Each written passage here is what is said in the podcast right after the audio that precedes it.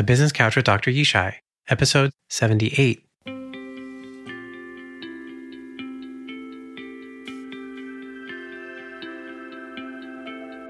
Welcome to the Business Couch with Dr. Yishai. I'm your host, Dr. Yishai Barkhordari, psychologist and adaptability coach to entrepreneurs and business leaders. I believe that working on your business is more important than working in your business. If you want to achieve your business goals and dreams without the cost and pain of having to make every mistake yourself, then the Business Couch with Dr. Yishai is the podcast for you. I'm here to help you learn from the lessons of entrepreneurs and business leaders to help you work on yourself and your business so that you can save time, energy, and grow faster. For those of you new to the show, the Business Couch with Dr. Yishai presents three new episodes each week. On Insight Sunday, we dive into the minds of business leaders through insightful guest interviews. On Story Tuesday, we dig deeper with them and learn firsthand from their stories, hard earned lessons, and experience. On Thrive Thursday, it's just you and me on the couch, where you'll hear scientific research, my thoughts, and tangible tactics to adapt and grow yourself and your business.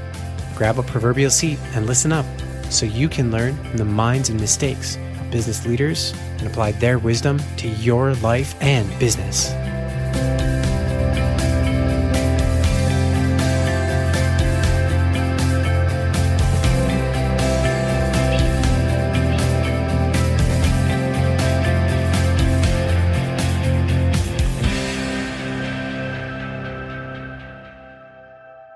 Welcome to Thrive Thursday with Dr. Yishai.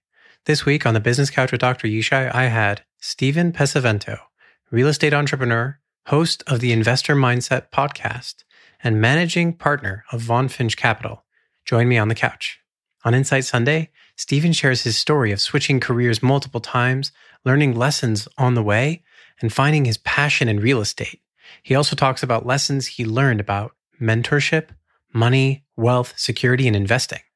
On Story Tuesday, Stephen shares three lessons he learned from a deal that cost him $75,000 and how both negative feelings and growth opportunities can coexist. We also talk about the role of gratitude and how to think about setbacks in ways that can transform them into powerful learning experiences. If you haven't yet, go back and listen to episodes 76 and 77 to learn from a growth minded entrepreneur who is constantly learning and improving to continue driving his success forward. Today, I'm taking a little bit of a different approach. I'm going to be a little bit less hands on and a little bit more free form. And so I want to start today with just introducing the question Have you ever struggled with stress? Not only do we sometimes get overwhelmed with too much stress, sometimes we don't experience enough of it. And in this part, part three of my multi part series on practical and tactical emotion engineering, I'm covering different emotions that you may want to experience and you might want people working in your business to experience, in addition to emotions that you wish you could reduce or avoid altogether. And whether that's for yourself in business, for your teams or clients, I'm sharing fundamental principles that you're going to need to understand, handle, and reverse engineer whatever reactions arise so that you can learn how to create the ones you want and engineer your outcomes. Before we dive in, I wanted to share that the Business Couch with Dr. Yishai is brought to you by Adaptability Coaching and Consulting. If you lead a six or seven plus figure business and experience a drag or dip in your growth, if you notice diminishing engagement or passion in your business, if you want to eliminate exhaustion and burnout in yourself or your teams, if you sense that you or your company would grow faster and stronger if you could just pivot efficiently and effectively when circumstances change, like they had so much in 2020, then you've got an adaptability problem. Adaptability coaching and consulting will give you and your business the psychology and neuroscience backed tools to understand and leverage core adaptability skills through the unique 3D adaptation framework. You can learn to harness and leverage core adaptability skills to grow yourself and your company you can learn to become fast, flexible, and formidable. You can learn to turn tough circumstances, reactions, and exhaustion into energy, excitement, and excellence for you and your company. To learn more, go to dryishai.com slash coaching or dryishai.com slash consulting. And now without further ado, let's dive into practical and tactical emotion engineering part three, a simple guide for your stress. Stress can be tough and it can be also fickle. You know, sometimes stress can really bear down on you and it's so hard that you get kind of locked up and frozen and you can't get anything done. Other times, you might even wish you had a little bit more stress to motivate you to get things done. Like when you're having a hard time getting off the couch and getting yourself to work, or getting out of bed and getting yourself to do what you need to get done. What if you had control over the tap through which stress flows? What if you could turn it down when it's overwhelming you with a gushing torrent? Or turn it up when it's barely trickling a drop and you need the motivation to do what needs to get done? I wanted to start by talking about a health psychologist, speaker, and author, Kelly McGonigal. In her TED Talk, How to Make Stress Your Friend, she talks about research on all of the negative effects of stress, and in particular, how it's been shown in lots of science and psychology and medical research to have all of these negative outcomes, including higher rates of things like heart attack, mental health issues, and even death at a younger age or higher risk of death in other medical situations. What's really interesting is she followed that up with research that she and some of her colleagues did that showed that this kind of experience of stress, all these negative effects of stress, are completely mitigated when you have different beliefs about stress, meaning they only really exist and affect you if your perspective on stress is that stress is harmful or bad and unhelpful, and if it's going to be or create worse problems. If you believe that stress is or can be useful or even helpful to you, then so many of those effects disappear. That relationship in statistics is called a full or complete mediation, where one factor or variable, in this case, beliefs about stress, completely predicts and is the core of or the way in which one variable, stress, affects another variable or an outcome like heart attacks, mental health issues, and generally more negative outcomes in a lot of different domains. So, what's the real deal with stress? Well, I think it's helpful if we take a little bit of time and break it down. So, I think it's really important to take a step back and look at the three Ds of adaptation, which I know I've talked about in a number of different episodes previously data, direction, and drive. Data is about how important it is to understand that every reaction we have, which is helping us or trying to help us to adapt, is there to provide us some information or draw attention to something that's really important. In the case of stress, often it's drawing our attention or trying to push us to get something done because it is quite important that it gets done. Now, obviously, there are a lot of different kinds of stress reactions. People talk a lot about fight or flight, and it is really helpful to recognize there might be a difference between the kind of stress that's about getting something done and the kind of stress that might be about a threat, danger, or something else. What stress is there to direct us is it is there to motivate, to push, sometimes to give us a kick in the backside. And I know it can be really uncomfortable. Sometimes it feels like you're getting poked or prodded or hit with a stick in a sense with that stress. And all of that is trying to push you to ensure that something gets done. In a sense, stress is an emotion of urgency. It's there to press and push and cajole you and motivate you to recognize something needs to get done and if it doesn't get done, then that can be really problematic. And for that reason, stress can walk itself into or come along with other emotions like anxiety. Now, when I talk about anxiety here, I don't mean an anxiety disorder or a psychological issue. What I'm referring to is when you experience worry or concern about an outcome that is not desirable when something might not go well. So, stress here, its job is to direct you, your attention, motivation, and your behavior, your actions to ensure that something that is important to get done really does get done. And the third D, drive, is all about hitting the gas in the sense that rather than hitting the brake or slowing you down, the job of stress is to really push and press you not just towards getting something done, which is the direction, but rather really to motivate you and ensure that you don't kind of slack off or that what needs to get done doesn't get forgotten. So the drive is really to push, motivate, and get you to do what really needs to get done or to make sure it gets done, even if you're not personally doing it. So, with all of that context, I think it's really important. And I wanted to talk about a couple of exercises that can be really helpful in understanding and dealing with and even engineering stress. One exercise is going to be about reducing or addressing stress when it is too high or too much. Another exercise is going to be to evoke stress when it's really helpful or necessary in order to motivate and get you or your people to get something done. So, for the first exercise, reducing stress, the first thing that really needs to happen once you understand the three D's of stress is you need to first really clarify what exactly needs to get done. Now, there are a few different ways to do that. One strategy is to make a list. It's really important that you clarify it though, because if you don't have that clarity, then you might feel pushed and a sense of urgency. And it can be really challenging to know what is it that that particular stress in that particular moment is telling you and trying to ensure that gets done. The second step is you need to organize yourself so that you can really tackle it effectively.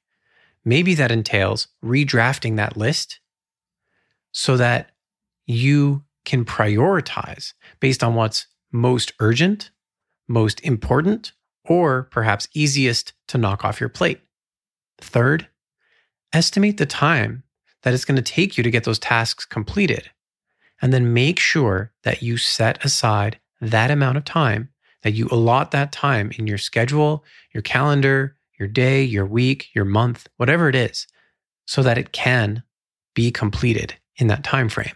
Fourth is to outline steps really specifically, one by one, in terms of what you need to get those items done, whether that's on your own, recruiting help, or delegating to others, whether that involves learning or developing some new skills, or even putting in place systems or processes to help that go along faster.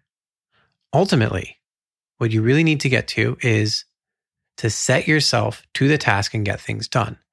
And so, what I just talked about in this exercise to reduce stress is to really put yourself together to clarify what needs to get done, to be intentional about gathering your resources and being organized so that you can really get those things done and make the most of your time and be productive in doing it.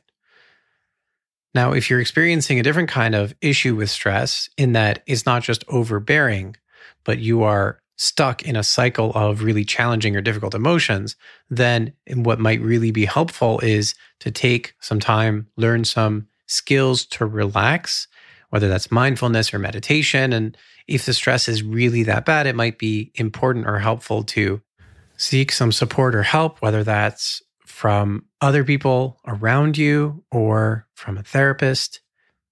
Ultimately, though, the stress is not going to go away when its job is to ensure something gets done. If that thing or those things, the tasks, the projects, the outcomes, the results are not done or not completed yet. And so that's the place to really think about and understand it in a purposeful or functional way is that your stress is here to try to ensure that something that does get done really gets done. And I know I'm saying that probably ad nauseum. The reason I keep hammering at that point is the way to get your stress to come down is to be intentional about that as a process. Now, some people have the reverse issue where they're struggling to get motivated, to pull themselves or push themselves into being productive and doing things, even when in their brain or their heart of hearts, they know that it needs to get done. So I'm going to offer you an exercise to help evoke your stress, not in a way that's just about freaking yourself out, but in a way that's really designed to harness those three D's for adaptation to ensure that you move forward and get those things done as efficiently, effectively as possible. So, first, Similar to the first exercise, you really need to clarify what you want to get motivated and get done. Again, you can use a list or some other tool, but it's really, really important that you clarify because without clarity, again, it's going to be really hard to direct yourself, to direct your thoughts, your attention, and to really evoke that kind of motivation. Second, it's really important to ask yourself, why is it important that you start working on this and getting it done? And really tapping into that why. A few ways you can do that is you can ask yourself, is it worth the time and energy? And if it really isn't, then might it be worthwhile or possible to set it down or forget it or give it away? Ultimately, do you really need to get this done? Is it really that important? Is it that urgent or not? And if it is worth the time and energy, even if that might just be to avoid a negative consequence or outcome, then it's really, really important. And I'd encourage you to dive in and list out why. Consider the positive or negative outcomes and results, just like I was talking about. In what way would doing this move the needle? Whether that's for your business, for individual team members, or even for your clients, whether that's for yourself or others. If there is a tangible, specific way, an important reason that it will move the needle, that it's important to get it done. Now you're tapping into that kind of motivation that stress is designed to bring you. Third, ask yourself what resources you need and make sure you set yourself up so that they are as readily available as possible. Maybe it's energy or sleep. Maybe it's attention or focus. Being aware of what those resources are and how you can set yourself up so you have as readily and easily available the maximum resources is also going to set you up for success because you'll have fewer barriers that get in the way. And this is something I hear all the time that people who are struggling to be motivated, that they are either tired or they're feeling low energy, or there are other reasons that their resources, whether they're internal or external, are low. And when those resources are low, of course, they're going to have a hard time. They might experience other sometimes competing emotions or reactions like exhaustion that are letting them know that they don't have the energy that they need to recharge. And if they don't recharge, then they're not going to have those available resources. So, that third piece, which is really, really important, is to be clear, intentional, and set yourself up to have all the resources you need to do what needs to get done, especially once you have that sense of why it is important and what is so important about it. And I'll give you a couple of additional tips for that process of evoking this kind of stress. Last week in episode 75, I was talking about when we experience excitement that pulls us toward and tells us to invest more resources versus discouragement, which tells us to divest and put in less energy and effort. And one thing I talked about there that I really uncovered is the thought process and tactical questions to create the experience and expectations that tap into excitement. And some of that is what you can tap into here. I know I mentioned anxiety earlier as a potential motivator, and so is excitement. And in a way, they're both two sides of the same coin. Anxiety looks forward, it's an anticipatory emotion that looks forward and says, something may not go well, and we really need to be prepared or put our resources and our thoughts and get ourselves together to mitigate or reduce that possibility. Excitement, on the other hand, is also anticipatory, but it anticipates a positive, pleasurable, fulfilling outcome. And if you want to tap into that, it's really important that you can ask yourself those questions of what happens if this really does go well? What can the implications be? What are the consequences? And that ties itself right back into why. The question of why something is important is both at the core of stress and the way it pulls and pushes us to get something done and is a huge core motivator, both for us and for others. One thing that Simon Sinek often talks about, and he talks about this in his book, Start with Why, and he talks about it when he speaks, is that sharing why something is important or meaningful, what the vision, the desired outcome, what the implications are, what it creates, why it's important, why it's meaningful, why it is fulfilling or creates a better world, to engage in something, to make a choice, to choose to act. Whether that's for yourself to do the work you want or need to get done, whether that's to motivate your teams so that they know what their contribution is, or whether it's your potential clients or customers so that they understand how their choice to spend money, to buy from you, to work with you contributes to something important, meaningful, even greater as a mission for them and for the world. Sharing why is so compelling because it taps into, at its core, the way that stress is designed to function, which is to say, stress is there to let us know when something needs to get done because it is important enough to choose to act, to do something about it. And so today, I've talked about stress when it shows up, how it shows up, why it shows up. And I've given you two different exercises so that you have more control over the tap through which stress flows with the understanding of the mechanisms and why they work that way. And on that note, I'll see you next week.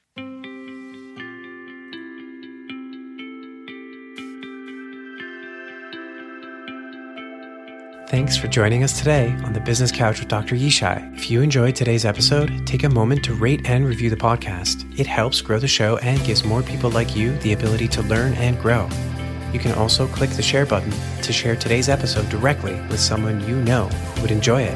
The Business Couch with Dr. Yishai podcast artwork is made by Sam Barkhordari, show notes by Yishai Barkhordari, and music by www.purple-planet.com. The advice and opinions of the host and guests are our own. I'm a psychologist, but not your psychologist. The conversations and content of this podcast do not contain or create any psychology practice, diagnosis, or therapist patient relationship with either the guest or the listener. So do your own research before using anything from this podcast. Thank you for listening. Remember, our thoughts and reactions affect our actions. By listening, we can learn from the challenges others face and the choices they make so that we can make better decisions and get better results.